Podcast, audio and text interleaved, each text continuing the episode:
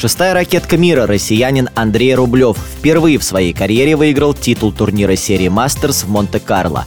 В финальном матче грунтового турнира российский теннисист одержал волевую победу над девятой ракеткой мира датчанином Хольгером Руной 5-7-6-2-7-5.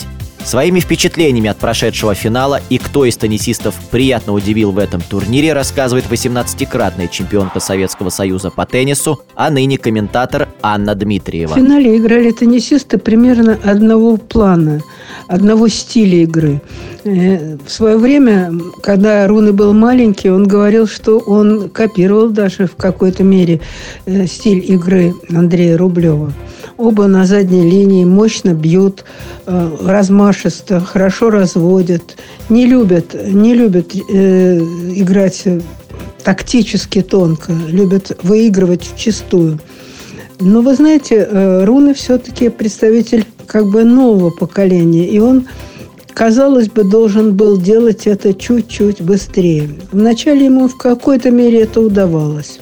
Удавалось ему это и в третьем сете, в начале, когда он после перерыва, возможно, отдохнул. Но концовку он явно провалил. Провалил, потому что, во-первых, Андрей, мне кажется, расслабился, проигрывая 1-4 в решающем сете, и э, не стал ставить сверхзадач. Ну, как-то успокоился и заиграл в свой нормальный теннис – Аруны, почувствовав, что соперник вдруг перехватил инициативу, занервничал. Он еще мальчишка, и он еще не умеет владеть собой. И поэтому начал э, раздражаться, грубить, кричать, э, сердиться на зрителей.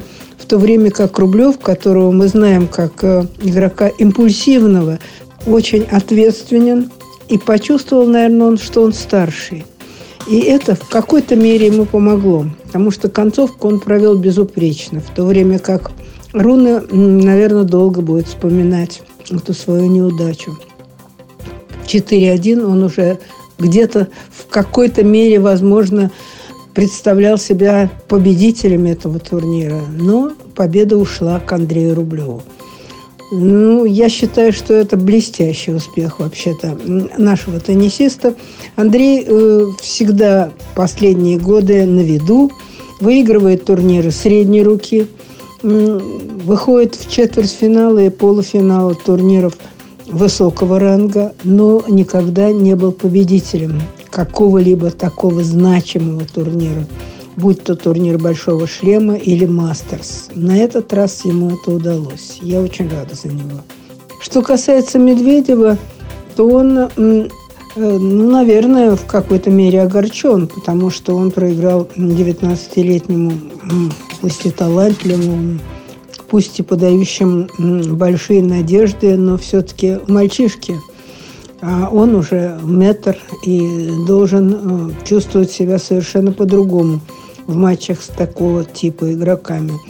Но в оправдание могу сказать, что пока еще не проявил себя в той мере, в какой э, необходимо. Хотя матчи с Александром Зверевым провел достойно э, и победил, несмотря на серьезные проблемы за счет психологического перевеса. Небольшого, но психологического.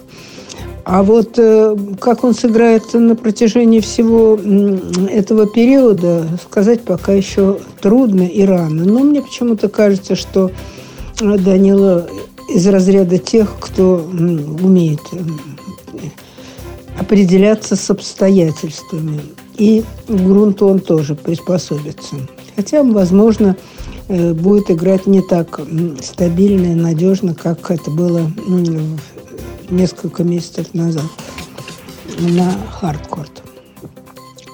Из э, теннисистов, которые э, обратили на себя внимание, можно сказать, что четвертьфиналы все, все четвертьфиналы были в исполнении в общем молодых игроков, представителей э, прежнего поколения, уходящего поколения не было. Даже Новак Джокович, который надо сказать, э, считался главным фаворитом этого чемпионата, не дошел до четвертьфинала, а проиграл тоже совсем молодому Лоренцо Мизетти из Италии, оригинального, легкого, очень талантливого, яркого. В эфире спортивного радиодвижения была Анна Дмитриева.